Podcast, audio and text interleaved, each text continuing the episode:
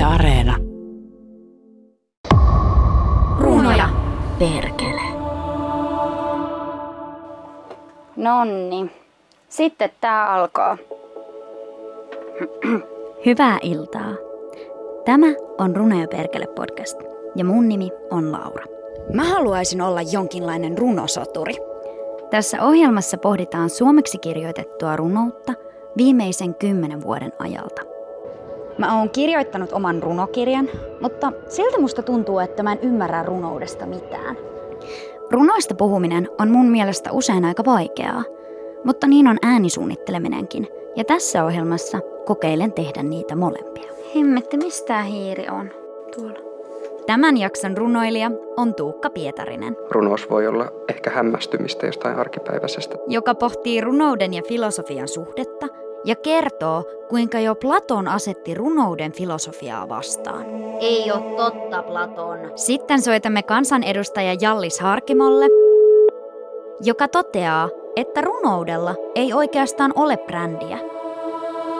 Lopuksi kuulemme runokollektiivi Black Modernismin tulkinnan Pitkällä kepillä jokaista asaat se ahoi, aivan kuin pelkäisi, että tyhjään voi pudota. Runosta Pietarisen esikoisteoksessa Yksin ja toisin. Neljäs luku. Oppitunti hämmästymisestä. Mä oon Tuukka Pietarinen, helsinkiläinen toistaiseksi yhden teoksen julkaissut runoilija. Runouden ja filosofian suhde on, on mun mielestä aina ollut tosi kiehtova ja kiinnostava kysymys. Sitä voi lähteä, tai mä usein lähden ajattelemaan sitä kiistan tai ristiriidan kautta, että miten oikeastaan jo Platon asetti filosofian runoutta vastaan. Tai oikeastaan perusti koko filosofisen järjestelmän ainakin jonkun tulkinnan niin kuin erotukseksi runoudesta. Että filosofia oli tämmöinen niin kuin uusi ajattelun muoto. Platon oli kirjailija, joka eli noin 300 vuotta ennen ajanlaskumme alkua. Hän kuitenkin päätti polttaa tekstinsä ja ryhtyä filosofiksi, kuullessaan filosofi Sokrateen luennoivan antiikin torilla. Tervetuloa tänne torille! Tämän päivän voimalauseeni on, tiedän ainoastaan, etten tiedä mitään. Miettikääpä sitä. Vau, hän on niin fiksu. Haluan ryhtyä filosofiksi. Filosofinen ajattelu on joku voima, joka pyrkii määrittelemään, ikään kuin fiksaamaan asioita. Ja sitten runous on tota, tai runollinen ajattelu on jotain, mikä ehkä huojuttaa merkityksiä. Mutta ehkä ru- runo, runo, runollisen ajattelun keskeiseksi piirteeksi usein, usein ajatellaan ja ehkä itsekin ajattelee sen niin kuin sellainen tapa siirtää merkitysaluetta. Runous voi olla ehkä hämmästymistä jostain arkipäiväisestä tai mä jotenkin huomannut omassa kirjoittamisessa, että ehkä tämä, on, tämä voi olla just sitä, mitä, mitä voisi kutsua runollisuudeksi. Itse joutuu usein kirjoittajana lähtemään niin kuin aika jostain, ei välttämättä arkipäiväisestä, mutta jostain, jostain mikä on selvää, jostain minkä luulee olevan selvää päätyy johonkin niin kuin hämmennykseen. Tai, ja ehkä tässäkin on ihan kiinnostava tämmöinen, jos nyt haluaa vetää sinne sokraattiseen niin kuin filosofiaan, että Sokratella on tämä niin kuin ajatus, että, että filosofia alkaa ihmetyksestä. Ehkä sitten voisi ajatella, että runous päättyy tota, ihmetykseen. Toisaalta ehkä joku, joku kysymys älyllisyydestä, mikä nyt ehkä jossain, no on nyt iso osa modernismiakin tietysti, tai, tai tavallaan semmoista modernistista niin kuin runousajattelua, tai ja miksei jo romanttistakin tietysti. Modernistinen tyylisuunta syntyi 1900-luvun alkupuolella. Sen tarkoituksena oli tarkastella kriittisesti taiteen perinnettä ja räjäyttää luutuneet käsitykset. Tyypillistä käytöstä modernisteille olikin perinteen hylkääminen. Ja sitten toisaalta taas semmoiset ehkä niin kuin lapsen omaisuuteen, niin en tiedä lapsellisuuteen, mutta ehkä lapsen omaisuuteen niin kuin yhdistetyt asiat kuin tavallaan äänteellisyys ja leikillisyys ja ehkä affektiivisuus jollain tavalla, tunteellisuus. Ja nämä molemmat tavallaan on piirteitä, mitkä varmaan helposti just, tai molemmat puolet on just niin kuin sä sanoit, varmaan asioita, jotka helposti yhdistetään. Tai voidaan, voitaisiin yhdistää runouteen, että se, että se ei tavallaan niin kuin Ehkä se, mikä runoudessa voisi olla kiinnostavaa, on, on tuon niin hierarkian tavallaan. Hier, hierarkian, jos ei purkaminen, niin purkautuminen. Miten joku äänteellinen tai joku leikki voi tuottaa jotain niin kuin, vaikka filosofisesti kiinnostavaa. Tai filosofia, joka tuodaan runouteen, voi yhtäkkiä paljastua vain leikiksi ja äänteellisyydeksi. Ehkä semmoinen niin tärkein tai semmoinen peruskaura, mitä siitä opiskelusta voi saada tai mitä mä oon saanut, on se, että se on niin kuin mahdollisuus olla niiden tekstien kanssa. Nyt on noista kirjoittamisen tota, maisteriohjelmakin ja kaikkea ja kaikenlaista kirjoittamisen tota, koulutusta ja eikä kukaan varmaan enää ajattele niin, mutta se on aika, aika tota, karsee kyllä mun mielestä se ajatus, että kirjailijan työ niin pitäisi tehdä yksin tai olisi jotenkin yksinäistä. Niin kuin jotenkin, varmaan tietty yksinäisyys pitää olla ja on, mutta niin kuin, tai en tiedä pitää olla, ei varmaan pidä olla. Mutta, tota, mutta et mä luulen, että se on kyllä niin kuin vaikeuttanut ihan monien työtä se ajatus siitä, että on pakko olla yksin eikä saa hakeutua tavallaan semmoiseen ympäristöön, missä se ei, ei niin tämmöistä ajatusta, ajatusta ole mistään muusta, että ei fyysikot työskentele yksin.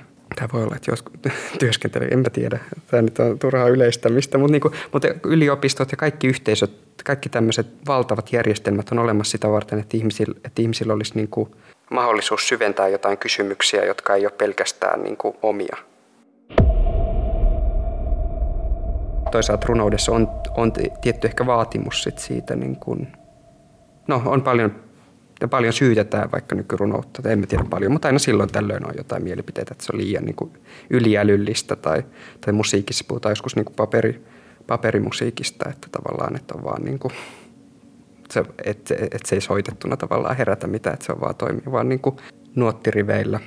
Jos on tämmöinen niin kuin taustalla tai etualalla tai välillä taustalla välillä etualalla oleva niin kuin dikotomia, jota tietysti modernismissa just jo varmaan minimalismissa ja kaikissa näissä jutuissa on niin kuin haastettu ja – yritetty asettaa se kysymys uudelleen, niin, niin sitten varmaan tämän niin kuin virityksen kautta varmaan usein ajatellaan, että nuoret ihmiset suhtautuu emotionaalisemmin tai affektiivisemmin tai sen takia runous on niin kuin, äm, nuorten ihmis, nuorille ihmisille sopiva, että se pitäisi, miten tuossa sanottiin, että pitäisi lopettaa niin kuin 19-vuotiaana. En tiedä, mistä tuo luku tulee, se on varmaan se ikä, jolla Rambo lopetti.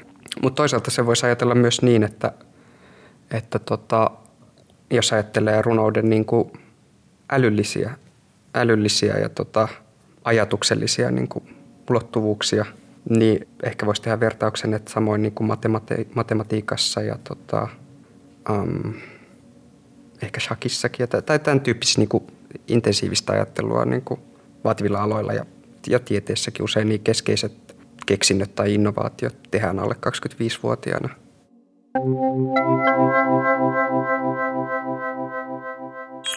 Hei ihmisystävä.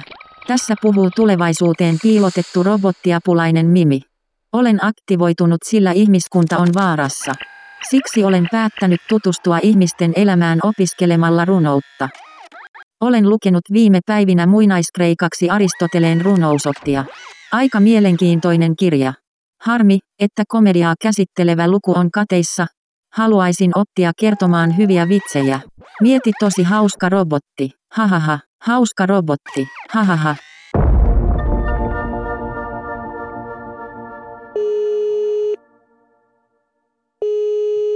No mä oon Jalli Sarkimo ja mä oon tota, mulla on kolme poikaa ja, ja tota, mä oon kansanedustaja ja asun Sipoossa ja, tai Helsingissä tällä hetkellä ja, ja tota, on ollut liike-elämässä ennen tätä ja ennen sitä purjehtijana ja erilaisissa bisneksissä mukana. Ei kai sen sen kummempaa.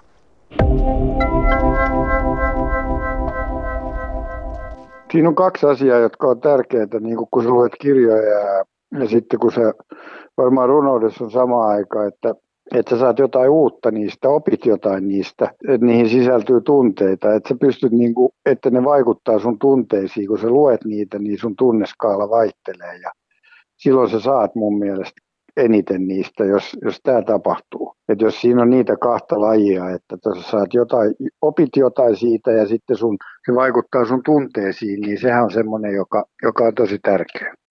No kyllä runouden ongelma on se, että se on huonosti markkinoitu ja huonosti tuotu esille. Että hyvin harvat tuo esille runoutta. Että nyt kun mä alan miettiä, niin en mä muista kuin Jenni Haukio, joka tuo esille hyvin harvat ihmiset tuo esille, että kyllä siinä olisi vähän tekemistä siinä markkinoinnista ja imagon luomisesta runoudelle, niin kuin ihmiset alkaa kiinnostua Sehän pitäisi, se pitäisi saada sen tyyppisiä ihmisiä, niin kuin, en mä tarkoita mua, mutta sen tyyppisiä ihmisiä, jotka ennen ei ole lukenut runoja. Ja mäkin voisin olla ihan hyvä siinä, jotka jos ne löytäisi sen ja innostus siitä ja veisi sitä sanomaa eteenpäin, niin silloin se voisi niin kuin levitä. Mun pitääkin heti mennä katsoa jotain runokirjaa.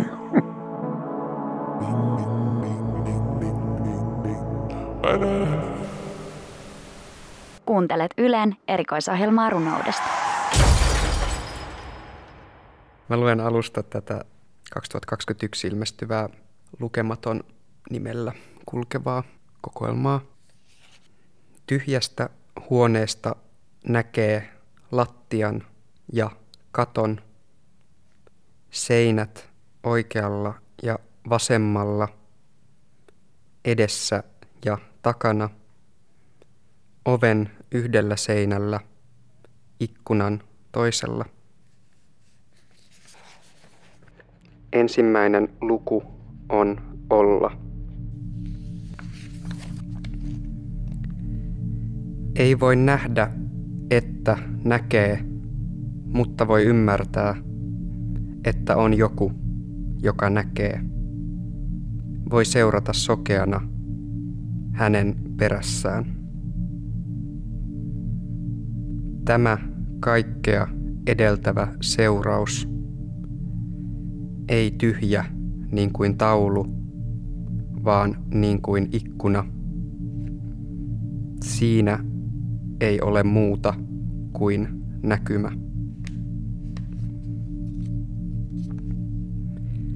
Kun sitä katsoo, on mahdotonta ajatella sitä toiseksi.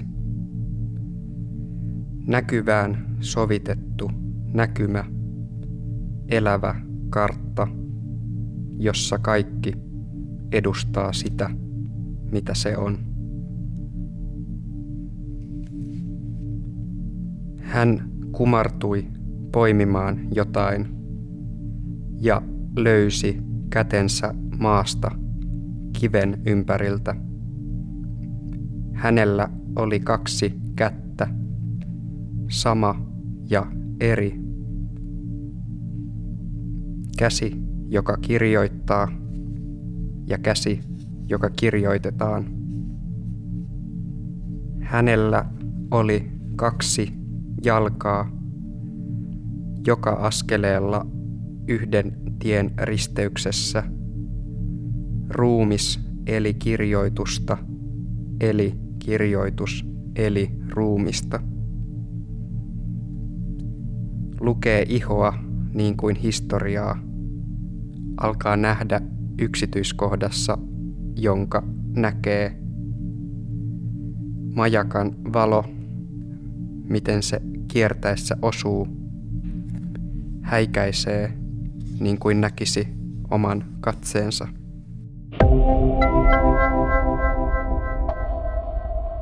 Seuraavaksi kuulemme runokollektiivi Black Modernismin tulkinnan Tuukan vuonna 2018 ilmestyneestä esikoisteoksesta Yksin ja toisin.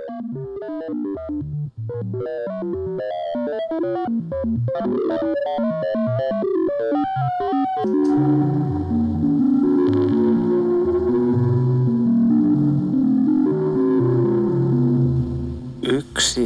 piirtää kepillä ympyrän rantahiekkaan. Astuu siihen, seisoo hetken ja yrittäessään pois huomaa, ettei se ole mahdollista. Silloin hampeloisi, että aapou, sio päässä tirypäi, nek teho sies. Samaan aikaan toinen kulkee rantaviivaa, kunnes maata tai vettä ei ole, kunnes vain rantaviiva on. No aviiva narnia sen nukkuu Aivan kuin pelkäisi, että tyhjään voi pudota.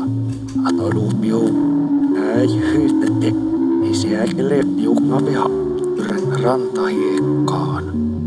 Astuu siihen, seisoo hetken ja yrittäessään pois huomaa, ettei se ole mahdollista. Hän ei kykene ylittämään itse piirtämäänsä rajaa. Ajar, äsnäämätri.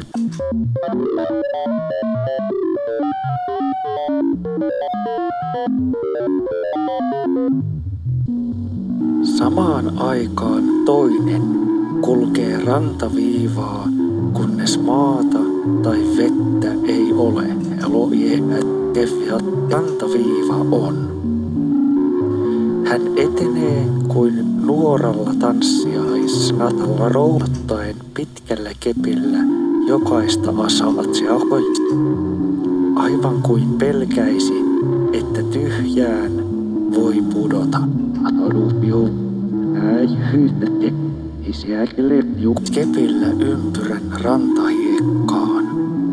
Astuu siihen, seisoo hetken yrittäessään pois huomaa, ettei se ole mahdollinen.